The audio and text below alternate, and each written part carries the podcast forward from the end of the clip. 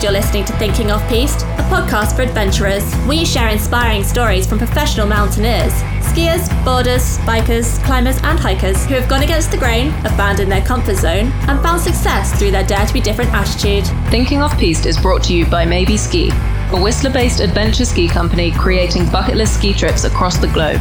If you're looking to get off the beaten track and away from the crowds, head over to Maybeski.com to discover what lies beyond your lift pass. Today I'll be catching up with Sean Burgess, a Dubai resident who, on the 2nd of March, set off on a challenge to cross 7 Emirates in just 7 days. A journey which ultimately led him to break the Guinness World Record for the fastest crossing of the United Arab Emirates on foot. So Sean, you started your journey in the Saudi border in the Abu Dhabi Emirates on the 2nd of March and you travelled by foot for 6 days. 21 and a half hours to Fujairah on the east coast of the UAE, covering a total of 650 kilometres. And in the process, you walked your way into the Guinness World Record books. Congratulations. Thank you very much.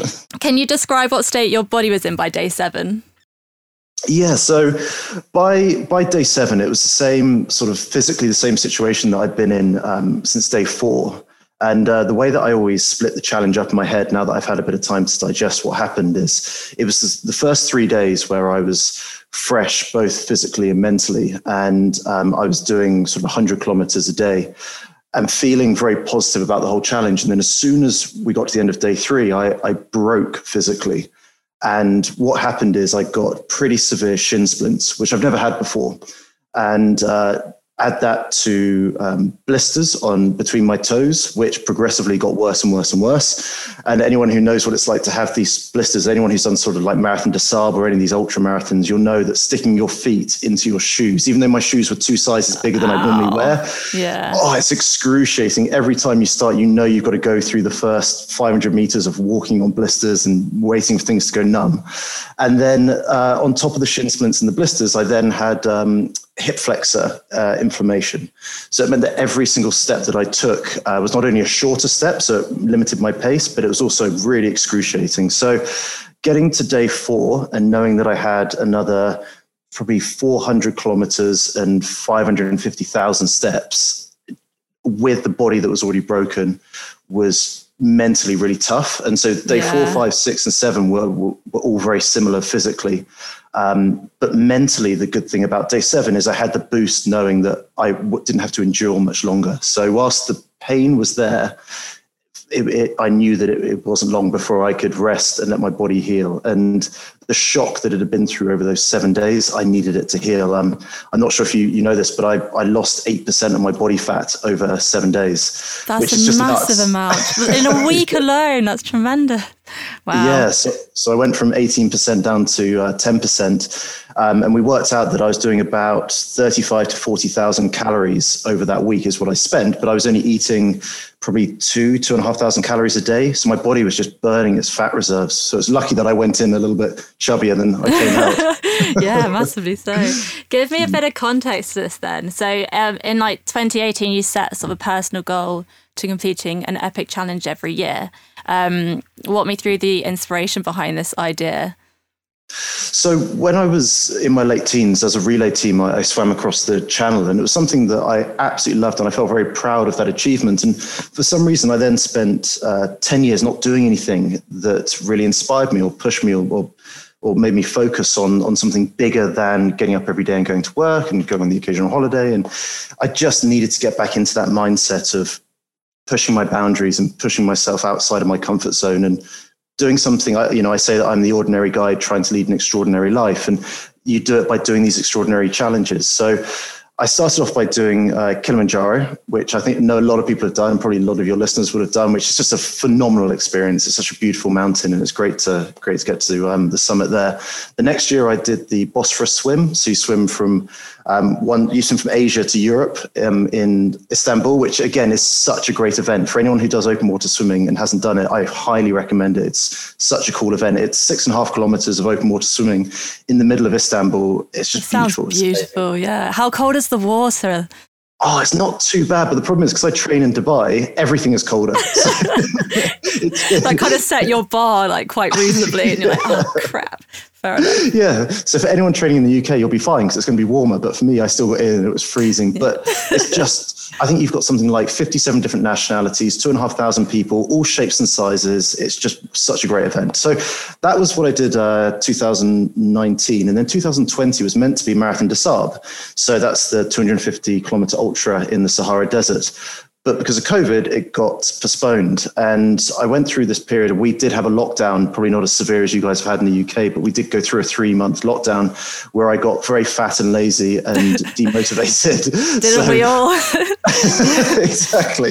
So I came out of it. And I remember that my boss, my CEO, challenged me to do 100,000 steps in a day because it was something that was sort of COVID proof. I could just get out my door, walk around Dubai for 100,000 steps in the middle of August, yeah. which was something like 45 plus degrees. I think it was 80% humidity. And it took me 16 hours and it absolutely broke me. But I really enjoyed that challenge. And I thought, that's quite inspiring in itself, isn't it? Well, I didn't know how long it was going to take me. And it actually took me 80 kilometers and 16 hours. But I remember, I don't know if you know the Burj Khalifa, the tallest building in the world. I finished literally my 100,000th step as I was walking underneath the Burj Khalifa. So it was a really cool sort of experience. That's mad that it landed underneath such a landmark as well. It was a sign. It was just fluke. It literally, because I walked all the way down the coast. I kind of tried to tie it into the worst sightseeing tour ever because I saw about 3 things and I did 16 hours of walking. But it then kind of inspired me to look at other things that were similar in the UAE, knowing that I could do it when COVID was still sort of going on. And that's when I went into sort of a Google search spiral, which led me eventually to the Guinness World Record that had been attempted, but Guinness had set a 7-day limit. And the guy who'd done it before me, an Emirati national, had taken 14 days. So whilst he'd done it, he didn't get the record. So the record was still open. Nice. And that was 9 months ago. I put in my application. They got back and said, yeah, these are the rules. Go for it. So incredible. Yeah. You definitely upped your sightseeing game as well by crossing through 7 Emirates. Absolutely. Yeah. How did you sort of plan the route? He had already done it, and there's very little options you have. You kind of spend the first 400 kilometers along the E11 highway, which is like the M4, but even bigger and with lots more trucks on it. And that's basically what you have to do up until Dubai. And then at Dubai, you've got some variation. So whilst 650 kilometers is what it looks like, I actually haven't gone through any of my Garmin records yet to figure out exactly how far it is. And because we had police escorts at one point, I actually think it's slightly less, which is brilliant. That just helped having them there. And then once you get past, say, Sharjah. So you go, you go Abu Dhabi, Dubai, Sharjah, Ajman, Al Quwain, Ras al-Khaimah, and then into Fujairah. So once you get past Dubai, Sharjah, and into Ajman, you again only have one route that you can go. Okay. So that it is, and it really is on the E11 highway for most of it. So wow. Is it legal to walk along the highway? Did you have to get permission for that? It was very fluid sort of permission. It was kind of like, we know he's doing it. We can't fully support him, but we also not going to stop him. Because by that point, it becomes so big that the police didn't want to be the ones who stopped me. Because each emirate has different police forces. And the Abu Dhabi ones were the ones who were most worried. And they did actually hold us up for about 3 hours because they were so worried about what I was doing, which is great. They were like, look, we do support him, but we're so worried that he's walking. Because I was walking on the hard shoulder with... Oh, Christ, so dangerous. I had 1,000 trucks pass me 2 meters away from me every single day, 18 hours of walking on the hard shoulder. It's dangerous. And yeah. What kind of looks did you get from the drivers as you passed by? Well, luckily they were going so fast because the road to from the border to Abu Dhabi is, I think it's 160 kilometer speed limit. So by the time they passed me, I think they were like, oh my God, what on earth was that guy? And then they passed me and I was gone. But when I got a little bit further in and I got into, say, Ajman and Umm Al Quwain, more people knew what I was doing. So then I started getting honks and waves and... Yay, motivational support. Good. Exactly. And then when I came into Fujairah, we had the Fujairah TV filming us. And so by that point, everyone then knew. And you just had so many of the locals in their Nissan Patrols, honking and beeping and waving and screaming and shouting. Yeah. That was really nice. I bet that did wonders for your motivation. Oh, absolutely. It's funny because I was just becoming more and more broken, both physically and mentally. And then the last 10 kilometers, all of that adrenaline and all of that support suddenly came just took over. And I don't remember feeling any pain for the last 10 kilometers. It's so bizarre. Gosh, that's so cool though. It's like, it's amazing how much of a difference it can impact sort of mental well-being in a way, I suppose. Yeah. I don't know how you coped with so I have a really hard time running around London, just running around the streets because of the air pollution. What was it like being on the road? Did it affect you that much being surrounded by car exhausts while trying to do such a challenge like this? Yeah, so it was 18 hours a day I was kind of on the move. And even when I was resting, I was literally right by the side of the road. So you're not going to get away from not only all of the exhaust fumes, but also just out here, there's so much dust as well and sand. Interesting, yeah. So really, when I'd blow my nose, I'm sorry for anyone listening and hopefully they're not eating, but I would blow out black. Like it would literally be just, I'd blow my nose, it would be black. Luckily, I didn't get sort of super sick from that. It just meant that, it was just not a very pleasant experience. The worst thing for me about being on the road rather than being out in the desert was that every time a lorry passed me, it would almost blow me off my feet. Which is fine when you're sort of an hour in, when you're 15 hours in on day four and you're just over it and another lorry passes you and you're like, and it takes you, you miss your step and that you have a little sense of humor failure at that point. You've got to have your wits about you. It's probably something you don't really think about as well when you're preparing yourself for a journey like that. It's just like swept off your feet by the traffic, literally. Yeah. And the other thing is that the road is always slightly, I think they call it a camber I call it taper because I don't know the real word. And it's always like that. So for 800,000+ steps, I was doing one slightly shorter step on like my right side than I was on my left. And it's little things like that you don't realize with these endurance challenges. It's not the big things. It's not the macro things, the food and the training. It's like that little slight difference of an inch between what your right foot and your left foot's doing. Just your whole body dynamics just shifts. And that's what causes so much pain. Because it's like repetitive motion ongoing for like so many days. So yeah, I can imagine. Did you have any sort of near misses or any accidents, or were you pretty lucky with the whole thing there? No, I don't remember having any. So for a lot of it, I did actually have our own support vehicle behind me. So for the first 3 days, I did have at least one, sometimes two vehicles that were about 20 meters behind me. So they always gave me that protection. It was only for probably the day that we were going past Abu Dhabi City, I had nothing. And there was one slightly hairy moment where a patrol, for some reason, they drive on the hard shoulder sometimes. I'm not sure what they were doing, but it did kind of missed me by probably half a meter. I don't think they saw me. And I did have my high vis on and I thought, that's a little bit scary. That worried me slightly. But no, apart from that, the worst thing that I had was middle of day four, I was hallucinating for a couple hours in the morning. So the police said to us that as you go past Abu Dhabi City, you can't have your support vehicle behind you because you need to be as incognito as possible. So instead of having that support vehicle there and meeting up with my support team every 5 kilometers, they were like, look, we're just going to have to give it 10 or 20 kilometers. And when you're walking at a very slow pace because your body's broken, that's 2 or 3 hours where you're on your own at 2, 3, 4 a.m. And it just feels very lonely. And my mind started to go slightly. And I remember sitting down to get the sand out of my shoes because I had to go off-road to avoid some roadworks. And I sat down and I started hallucinating, thinking that I was in the middle of an ultra race. And I was looking down going, where's my number? Where are the other competitors? And I was like, am I first or am I last? Because I can't see anyone. And I was looking around and there were no cars. That was the weirdest experience. That's and it so surreal. It's so odd. And then you have that thing where you become lucid again. You're like, what am I doing, Sean? You're an idiot. You're on your own. This is your challenge. This isn't some big ultra. Yeah. And then you suddenly slip back into it and you think, where's all the other competitors again? It was a very, very bizarre experience. Wow. It's actually it sounds quite cool actually. But then again, it's also very dangerous considering. Yeah. And just frightening to be that sort of out of it sometimes. But It's not as bad as what some people go through. I know when they do the Marathon des Sables and they're doing their 90K day, they can have real hallucinations. Luckily, I never had anything too serious. Fair enough. So how much ground were you covering each day then? What were your sort of milestones?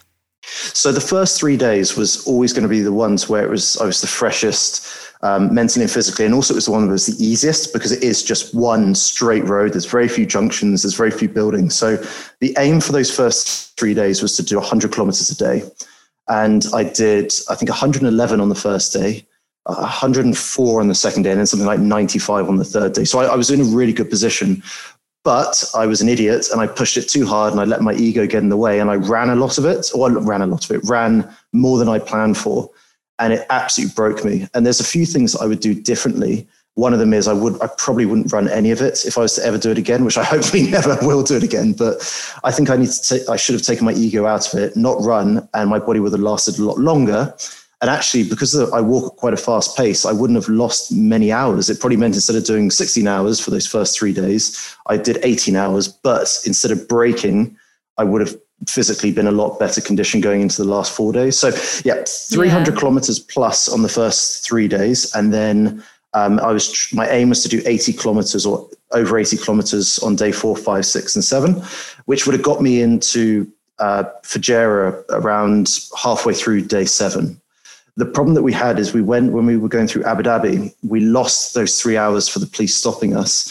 And then we also, the road network became a lot more complicated, and naturally my whole pace just slowed massively. So day 4, we only did about 70, 75. And mentally that was such a struggle for me because I pushed it so hard for those first 3 days, and I'd only slept for probably 3 or 4 hours collectively because my sleeping situation was such a problem. To get to day 4, mentally and physically broken, and then to do such a rubbish day and lose so much of the buffer that I built up, that was by far the worst. That was my darkest day, was day 4, because I still knew, it's not like it's day 6 and you think, oh, I've just got to suck it up for another 100 kilometers. I was still looking at 350, 400 kilometers, and I was watching as the record was slipping out of my fingers. And oh, so traumatic.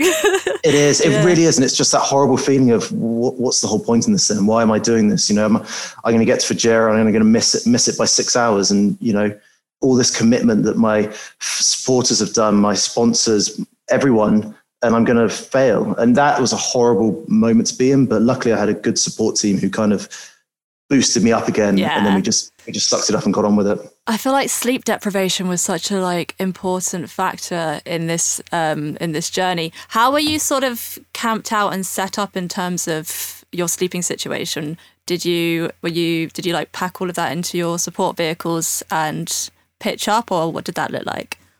Yeah, so what we did is the support team, at one point we had sort of 7 or 8 vehicles, including an RV and things, but that was for the support team to sleep in. I always wanted this to be very rustic. So what we did is we got a Denali truck, like a 4x4, put all the seats down in the back, and we put a mattress in the back. And we thought that was the best idea. And in hindsight, and this is what I love about these challenges, is this is not my first and last challenge. This is just my first of many that I'm going to go on in my life. And the biggest lesson that I learned, along with getting my ego out of the running, is to sort your sleeping situation out and practice it, because that caused me probably the biggest issues, because I didn't sleep, I didn't repair.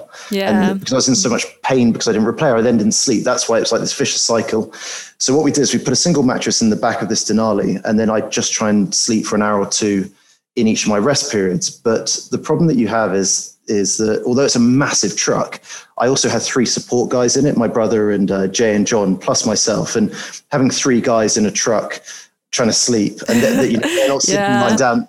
You know, people are moving, they're rustling, they're snoring. It's just not a good night's sleep, is it? Yeah. It's just terrible. And what ended up happening is, because they had to put their seats up as well, my feet ended up getting pushed against the back the window, so my hips then were in so much pain, literally Constantined in. So it took me until day 5 or night 5 to have a real diva moment where I'm like, I'm not sleeping on the truck.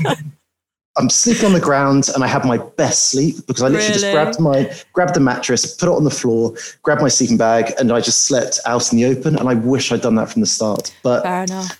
Do you think you'd do that next time then, on your next adventure? Maybe get a tent and pitch up. Absolutely. You know, I think that the other difference that we had is because it got hotter and hotter, and whilst it's not as hot as the summer here, it's too hot for me to walk between 11 a.m. and 2 p.m. Because also I'm quite a big guy as well. It's like I suffer with the heat a lot more than maybe ultra runners do. What I would do is I would start it. I'd be very strict and say, I'm not pushing this past January. And if I did it in January, then I would have done a longer day period. and then slept longer at night. So what I was trying to do is 8 hours on, 4 hours off, because I was trying to avoid that 4 hours during the middle of the day and then the 4 hours at night. Whereas if I did this again in January, I could have walked throughout the whole day. So I got up at say 4 a.m., walked until maybe 10 p.m., and then had a 6 hour block. So had a better sleep, longer sleep, more rest. Yeah. You just, you know, all these things you learn and you experience. And again, I hope I never have to do this again, because I hope that somebody comes along and smashes my record by like 2 days. If somebody comes along and beats me by like 2 hours, then I'm going to have to do it again. And all of the things that I've learned, I'll put into practice. Something that I thought was perhaps quite genius of you was the decision to pack sort of a portable, was it an ice bath you had in your RV? And obviously that's a great idea, because it like speeds up recovery, like by reducing inflammation. How did it feel to get into that after doing like 100+ kilometers a day? Oh, it was amazing, especially as I wouldn't use it at my night rest. I'd always use it at my day rest. So the heat was literally 30+, and I'd normally be coming in, as you say, after a big sort of, like 90-kilometer session, 100-kilometer session. And just the thought, that's what would keep me going in the last 10K, is just jumping into the ice bath and just sitting there. And it was a great experience for those that we used it for the first 3 or 4 days. And then as we got into the cities, we couldn't put it anywhere, so we actually lost the use of it. But those first 3 days, it really did help with the recovery. But there was one really weird moment that I had on my third day. I had a physio come out to the site to try and fix like all the problems that I was having after 300 kilometers, and he really did sort of massage and knead everything out of me, and he worked on my hip flexors and my calves, and I think he just got all of the toxins out and trying to get into my lymph nodes to try and process it. And then he chucked me in the ice bath for 15 minutes, and when I got out, I couldn't stop shaking. And I mean, I've never had the shakes like that before. And basically all of those toxins and all of that rubbish he'd put out of my muscles into my bloodstream, combined with sitting in an ice bath for 15 minutes. I think he just said, your body's in shock. And I was shaking for like 5 minutes. I just couldn't stop shaking. It was weird. So weird. God, the like roller coaster of it, like, I don't know, experiences that your body was going through on that day alone. And in those few hours must have been all over the place. Yeah, absolutely. So tell me a bit more about sort of like the injuries then. You'd never had shin splints before this journey, had you? And then you got these on sort of around day three, not to mention the sort of inflammation of your calf. And did you mention hip flexor issues as well? Yeah. How were you managing the pain inflicted by these injuries on the journey? I think it just got to a point where I just had to suck it up. You know, it's funny when you finish it, you look back and sometimes I think, how on earth did I do that? How on earth did I get up on day four, knew I had, you know, probably 60, 70 hours and 400,000 or 500,000 steps to do, and every single one of them is going to be excruciating.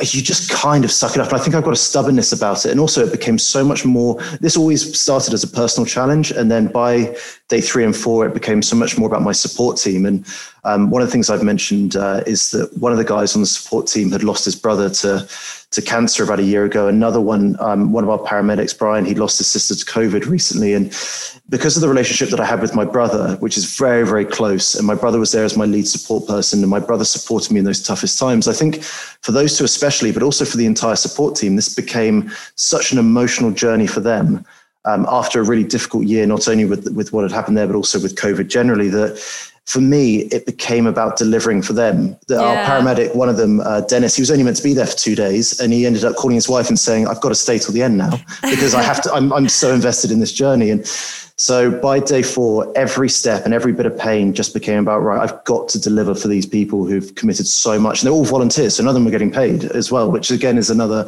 I say, I have to be on that beach in Fujairah under 7 days, even if it's 1 minute under 7 days, because I want them to be involved in this world record and talk about it and be proud of what they've done here. So I think I kind of switched off from that pain. And also what I would do is I would just consider that every step is going to be excruciating. So whenever a step wasn't, I kind of celebrated it. And I'd do this other thing where I would do a kilometer. And if the kilometer started hurting, which it normally would after about 100 meters, I was like, it's fine, because I've only got to do another 900 meters. And I can do that. I can suck up pain for 900 meters. when I got to the end of that kilometer, if I was in so much pain I had to stop, I'd give myself 1 minute. So I stop for a minute and just be like, right, fine. And then you start again, because you know you're only ever going to have to experience pain for a kilometer. But if you're feeling fine, you like carry on for another kilometer. And it's these little mind games. Little good mental trickery, yeah. Exactly. And my hip flexor issues, that became...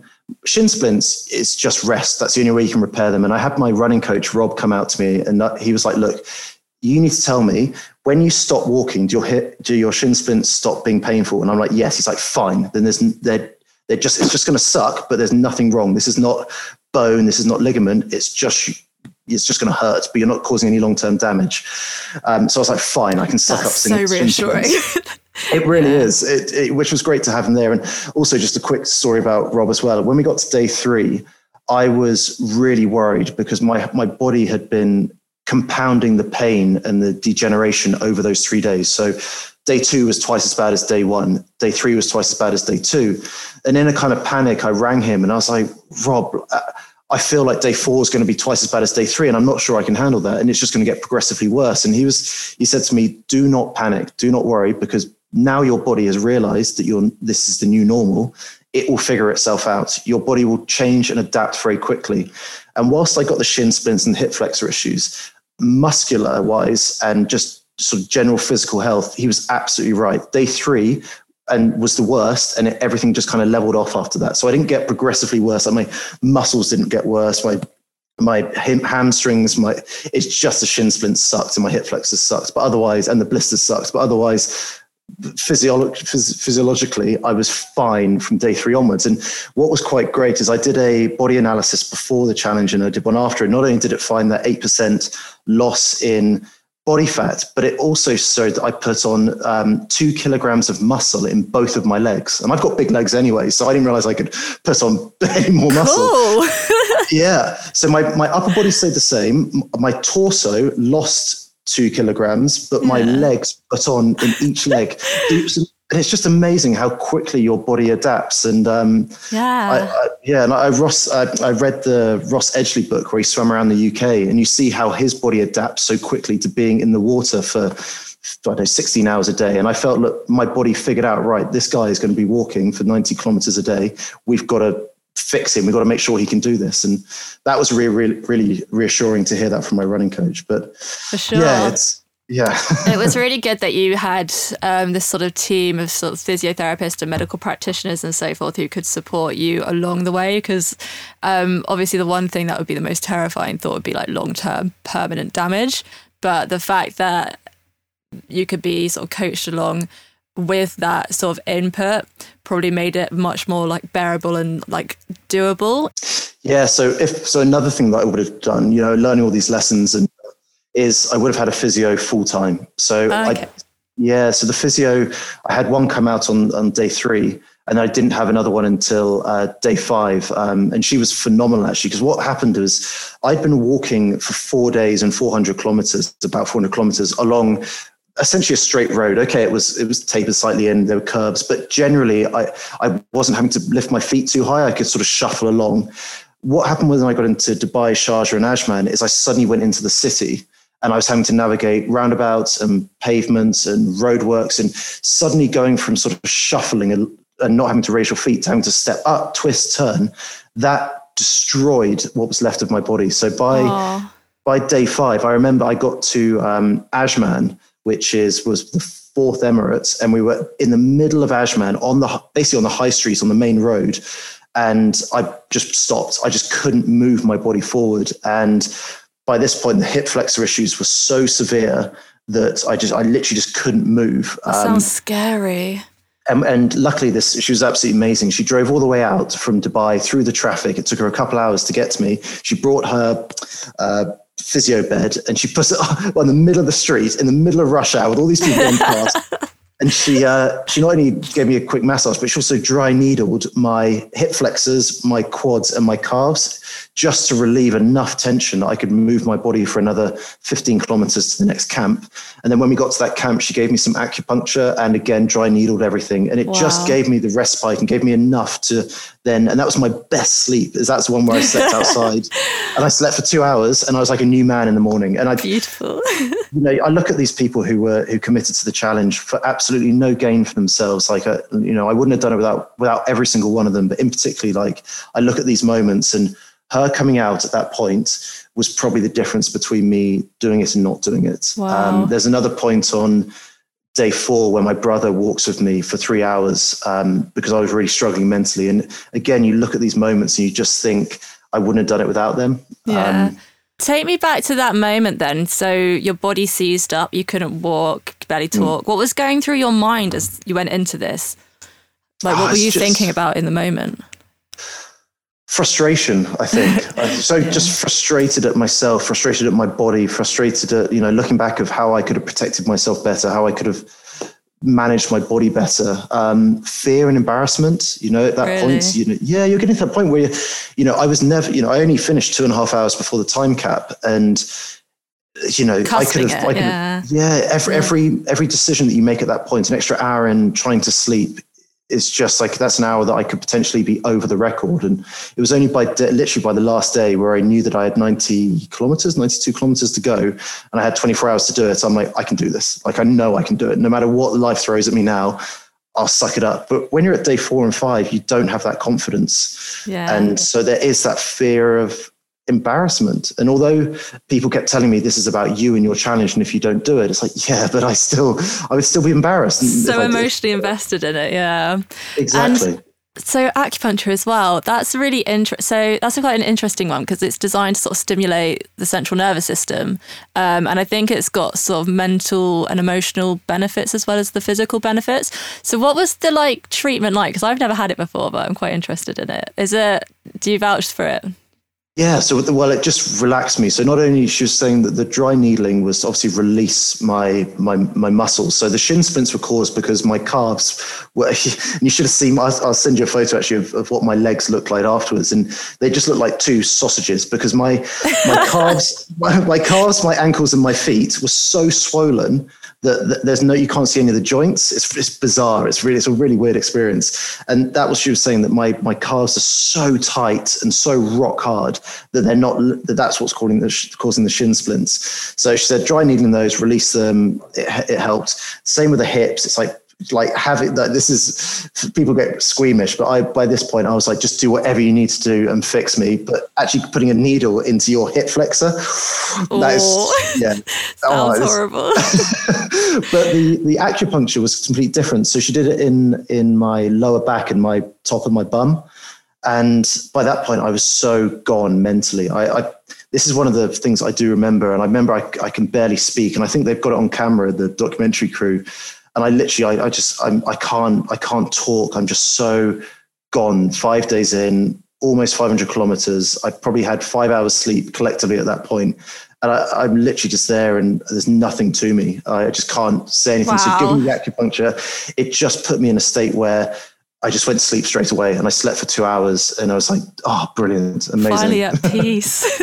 Yeah, absolutely. So yeah, I would vouch for it, for the acupuncture stuff. And since then I've done a little bit more research, and I've seen that it's so good for you. So I'm going to do a lot more dry needling and acupuncture, just relax my whole body.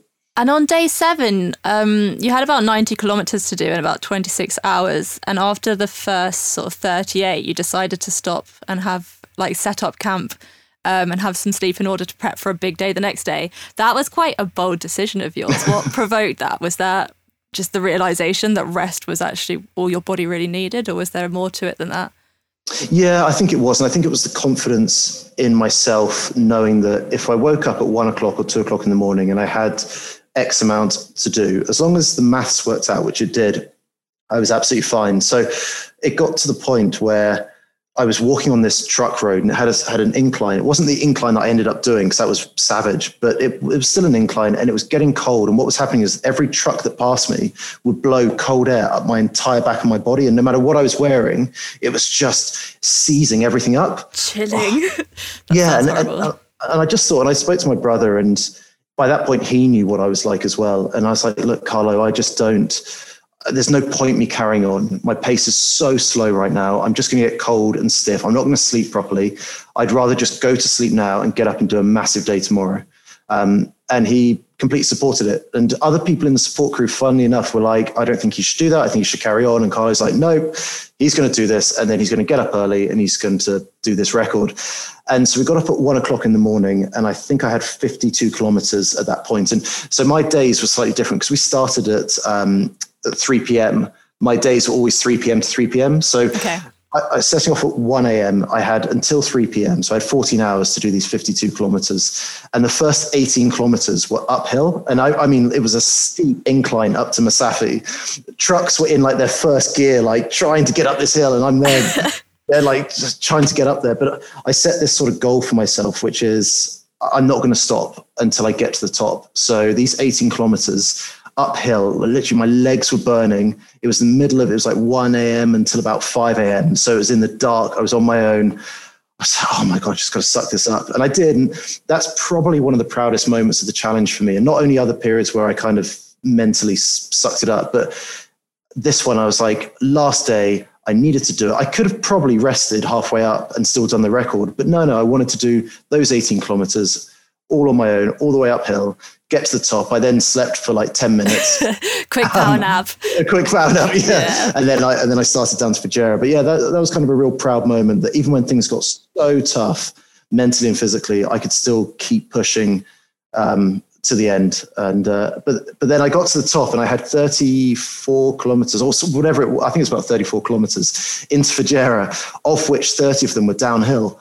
And I was really looking forward to going downhill until I got shin splints. And then it was like the worst experience, 30 kilometers downhill on shin splints. That was the ultimate test, like the big test at the end for you, wasn't it? It was, because I was hoping to run it. When I planned this all out, I'm like, yeah, I'll run down into Fujairah, it'll be amazing. And then literally I was hobbling downhill, limping. And I was like, oh, no. And then it started getting hot. And yeah. It's like expectations versus reality scene would be great right then. Exactly. I know. It's just such a shame, but I needed it to be hard. If it wasn't hard, then it wouldn't have been worth it, in my opinion. Can you describe how you were feeling as you arrived into Fujairah? Oh, very, very emotional. And as my wife would tell me, I do not cry easily. But I have to say that as I was walking out, I didn't cry on the beach like my brother did. He's the emotional one out of the two of us. So he had his moment. I didn't actually cry on the beach. I think I was just in so much shock at that point. And it's just a really weird experience. I'm still trying to get my head around what happened on the beach as far as... it wasn't as emotional as I thought it was. But funny enough, walking up about 3 kilometers out, I sent a message to my support crew that basically said, look, I don't know what the rest of today is going to be like, because once I get there, I've got to do this interview with this newspaper, and we're obviously might all split up. And I just want to say, I wouldn't be in this position without every single one of you. And it's funny because my brother noticed it, but nobody else did, is that I started to choke up and I started to yeah. And I was meant to do like a really long message to them all and thank each one of them. But no, I couldn't. I literally put it out. That's probably the last thing you were thinking about trying to get out right at that point. Yeah. After the exhaustion and the emotion. That's that's amazing though. And your brother walked the last kilometre with you, didn't he?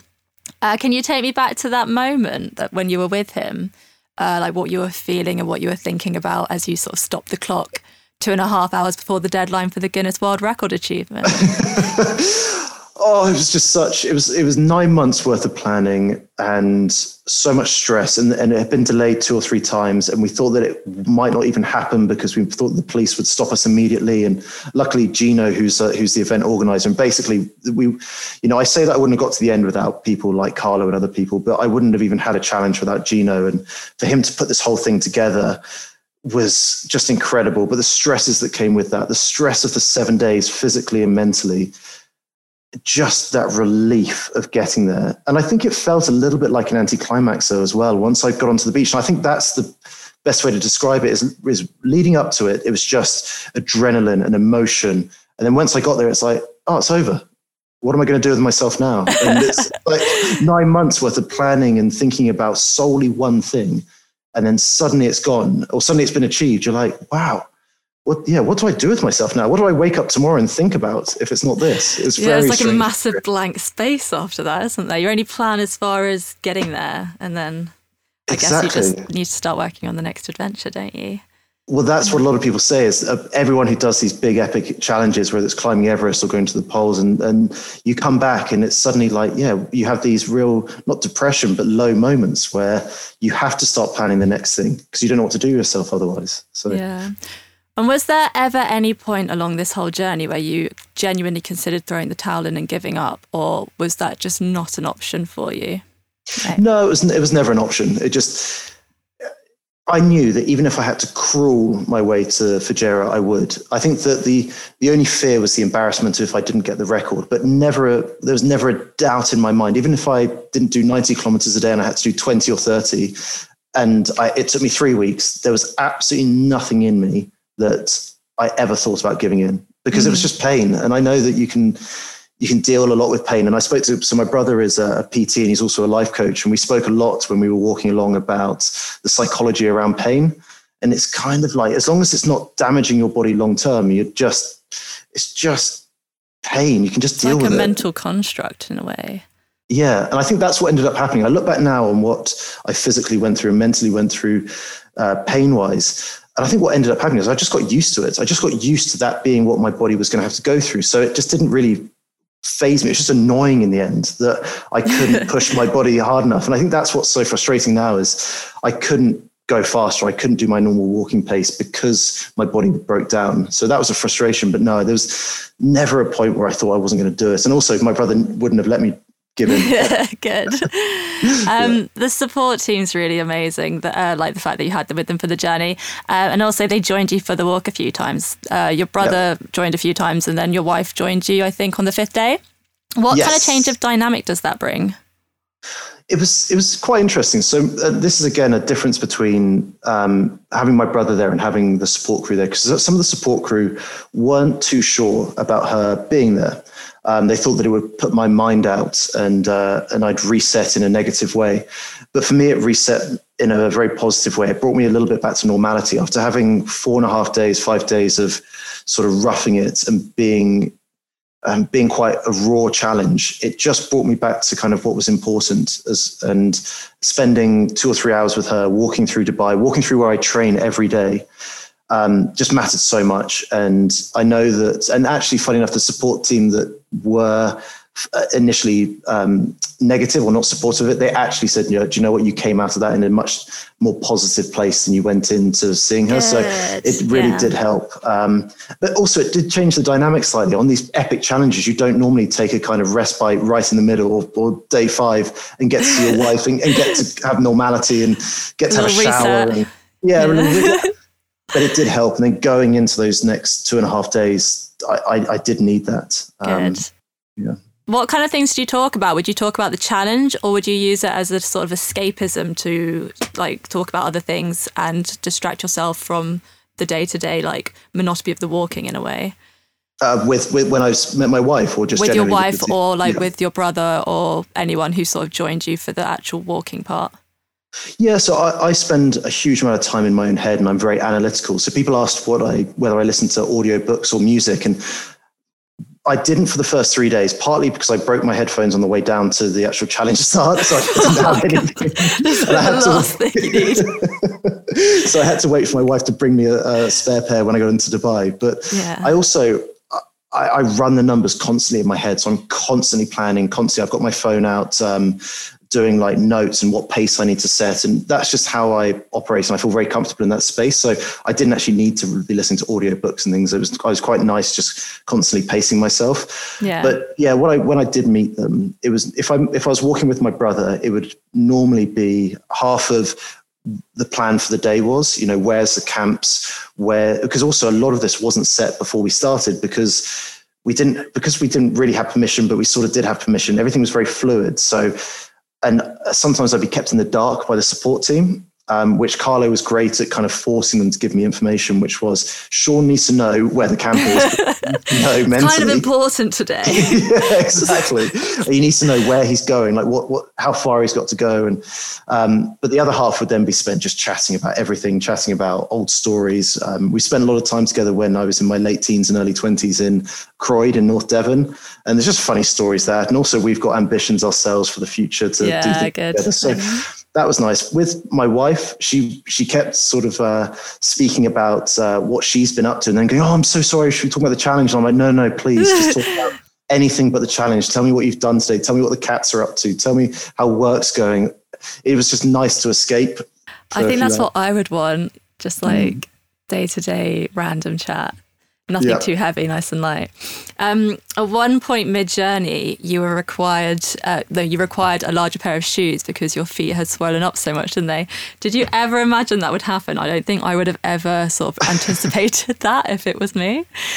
Well, Adidas have been absolutely phenomenal for the whole challenge, and they gave me so many pairs of shoes. But what ended up happening is, I had planned already to, I think I'm like a 10 and a half, and I had a 10 and a half, I had 11s and I had 11 and a halves. And I was like, that'd be absolutely fine. So I've got size two bigger. But what ended up happening is about 2 weeks before I started the challenge, I changed the socks that I was wearing, which were actually anti-blister socks. And although I complain about the blisters around my toes, people who've done ultras, and actually I went to Mediclinic, one of the hospitals out here, they couldn't believe how good my feet were considering that I'd done 650 kilometers. Yeah, they were just like, your feet are in such good state. Like, they're like, okay. I bet you're like, what? I know.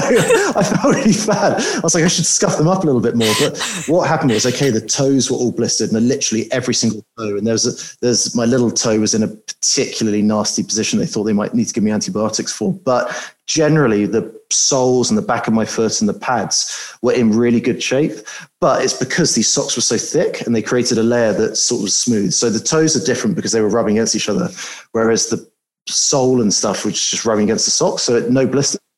But they were so thick that the plan for the shoes was like, oh no, I've now lost my bigger shoe because my socks are so thick. So it got to about day three, and I rang Lee Ryan, who's the captain of the Adidas Runners Club out here. And I was like, Lee, do you think I could get a delivery of another pair of shoes? And they were brilliant. They're like, yeah, we'll sort you out. And so I got this new, and I'd also been wearing these bright pink shoes, and suddenly I got these bright yellow shoes, and everyone's like, nobody is going to miss you now. The road. So that's hilarious. Yeah, it's kind of a staple little like symbol of you on your way of like, look out for the guy with the bright coloured shoes. Exactly. He's on a journey. I wanted to take a minute to talk about sort of the views and so forth. As you pass through all seven Emirates, how much did the scenery vary day by day? Can you describe the contrast of landscapes and the sights you saw?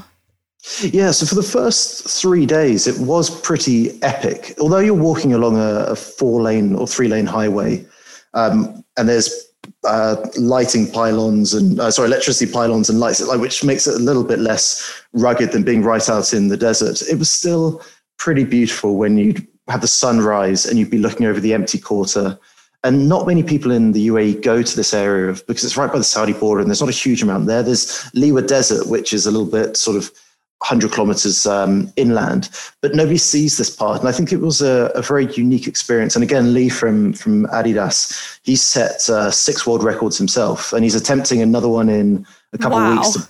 I know. So he's holds the record for things like 24-hour, the most burpees in 24 hours. And the fastest marathon pushing twins in a buggy. And he's trying to set one in a week or two's time for the furthest distance on a treadmill. Like, he's just incredible. Wow. He's an incredible athlete. Hero. Yeah, and he was great because he said to me, he's like, Sean, I know what you're like, and you will get in, you'll put your head down and you'll just walk. He said, but you've got to take a moment sometimes to remember what you're doing and why you're doing it and keep your head up. And the best advice he gave me was to leave like notes to myself. So sometimes there would be a moment where I'd suddenly feel like, wow, this is where I am. This is absolutely incredible. And I'd leave a little note saying, remember, Sean, you're day two, you're doing this incredible challenge, whether you are successful or not successful, just feel so lucky that you're here. And that did remind me to be very appreciative of the experience that I was going for. But yeah, for the first 3 days, it was very much just deserts on one side, a little bit of sea sometimes on the other, a lot of trucks, and just road. But then as we got into Abu Dhabi City, we then went past the airport, and also it got to areas that I know really well. And I think that's the weirdest thing, is going down a road that I've driven probably 100 times. Yeah. And you're just like, wow. Yeah. Yeah, and then coming into Dubai. Feels like home turf, yeah. It does. Coming into Dubai, I walked along the Kite Beach running track, which probably wasn't the quickest route and the most efficient. It would have been more efficient to walk down the road, but I wanted to do that because that's the track that I train on 3 or 4 times a week. And I think what was the weirdest thing, and I was walking with Frankie at the time, my wife, is we were walking past people who were out going for like a 5K run, and she's like, do you think any of them have any idea that you've just done like 450 kilometers in 4 days? Absolutely not. Yeah. So. That's so funny. And then when you get into Sharjah and Ajman, it's super built up. Like it's a real, real city. And then you're back into Umm Al Quwain and Ras al-Khaimah, which are sort of 2-lane or 3-lane highways again. And so I didn't see a huge amount of, but then actually coming up into the mountains, into Masafi and then down into Fujairah, that was beautiful because, and this was part of why I wanted to do the documentary, is to show people who aren't from the UAE and even people who are here in the UAE that it's not just Dubai. Like there's so many beautiful parts of this country, from the Empty Quarter and the oceans and then the mountains, and it's just a beautiful country, but possibly not along the E11 highway. There are better places to go. Which ironically is probably like where everyone's driving to get like commute to work or something, and everyone knows that one. Yeah. Yeah, exactly. What's one of the biggest learnings you took away from the experience, would you say?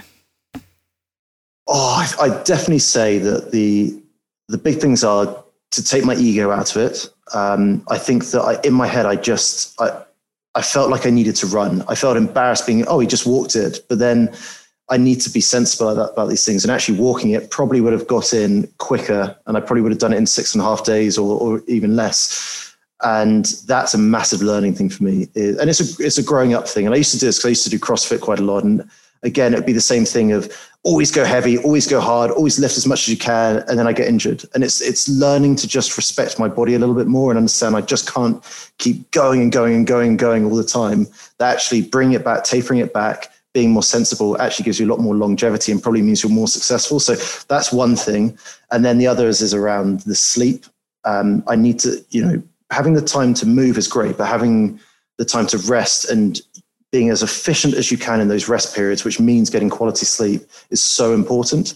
And then the other thing is I'd have a physio on site for a challenge like this, because your body physically is breaking down so quickly that to have somebody who can quickly do something that just gives you an extra 10 kilometers or an extra 15 kilometers for that day, massively important. So I'd say those are the 3 biggest things that I would change. Amazing. Out of interest, how long did it take after the race for your body to recover, especially from the pain of shin splints and so forth? So what's it been now? It's probably been 2.5 weeks, I think. 2.5 weeks? Yeah, about 2.5 weeks. So it took 2 weeks for my shin splints to stop throbbing. And for the first week, I wouldn't be able to sleep. They would throb so much. Wow. And I could barely walk. It took about a week for the swelling to go down as well.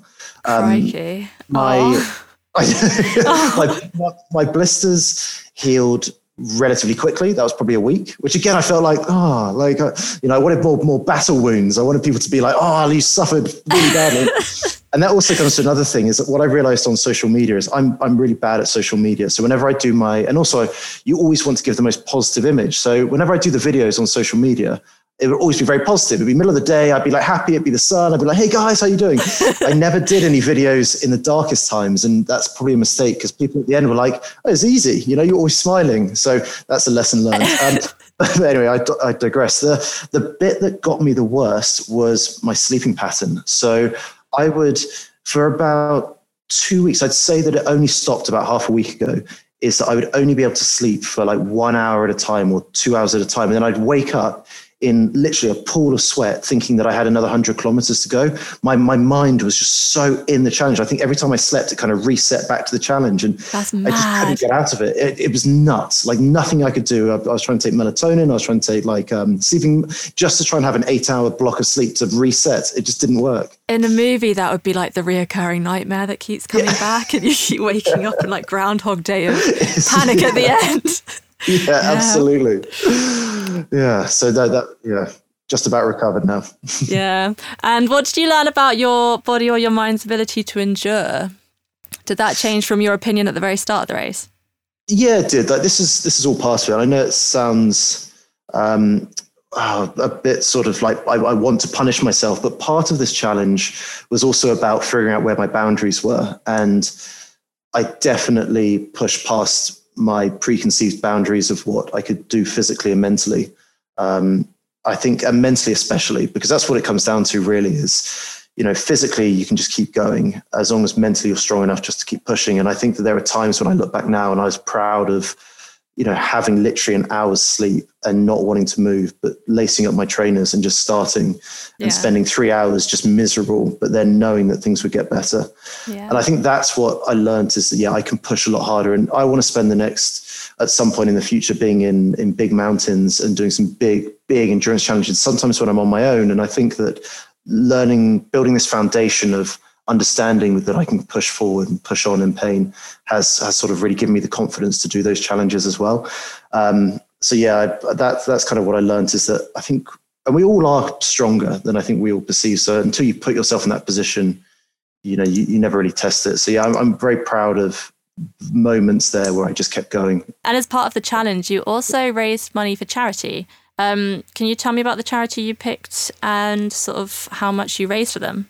Yeah, absolutely. So they're Soft Power Education. They're a Ugandan NGO that helps children in some of Uganda's poorest areas. And they work with a partner out here called Golf for Good. And Golf for Good are a wonderful charity because they organize these epic endurance challenges around the world, from sort of cycling through Vietnam to climbing Kili to walking the Great Wall of China.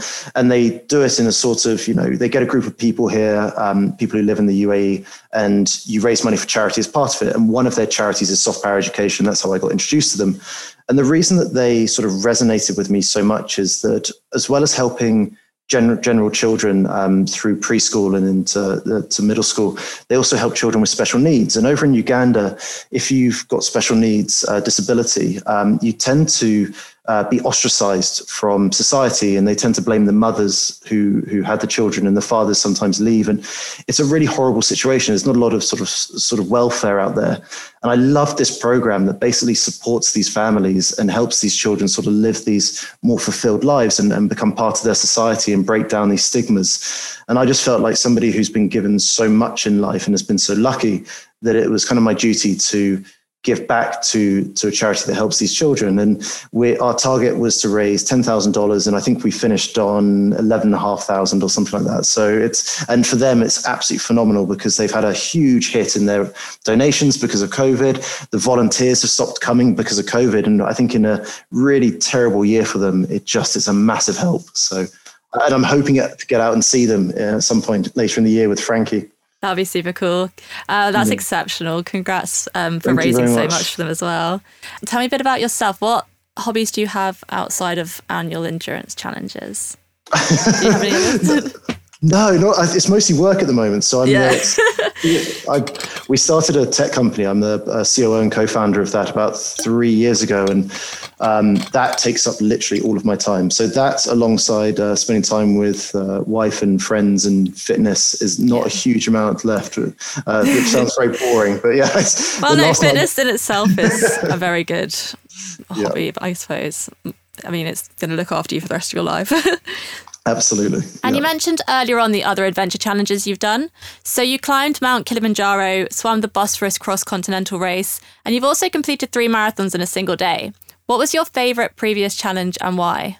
Oh, it's so difficult. I loved Kili. I loved doing that just because it was so epic. And it's the first time I've been in, and I know these aren't the sort of big mountains that I want to get into in the next couple of years in the Himalayas in South America, but for a first one to do, and one that isn't ridiculously hard, but is still challenging. It's just beautiful. And it's such a cool mountain to climb. So I love that. The Bosphorus is great, but the Bosphorus is over in 2 hours. I think it's an hour and 10 minutes it took. So that's just a very quick one. Although everything around that, and being in Istanbul, and I love traveling. So seeing Istanbul and so my wife came out with me. And so whilst I swam, she then was on the sidelines, and then we spent 2 or 3 days in Istanbul. So that was a great one.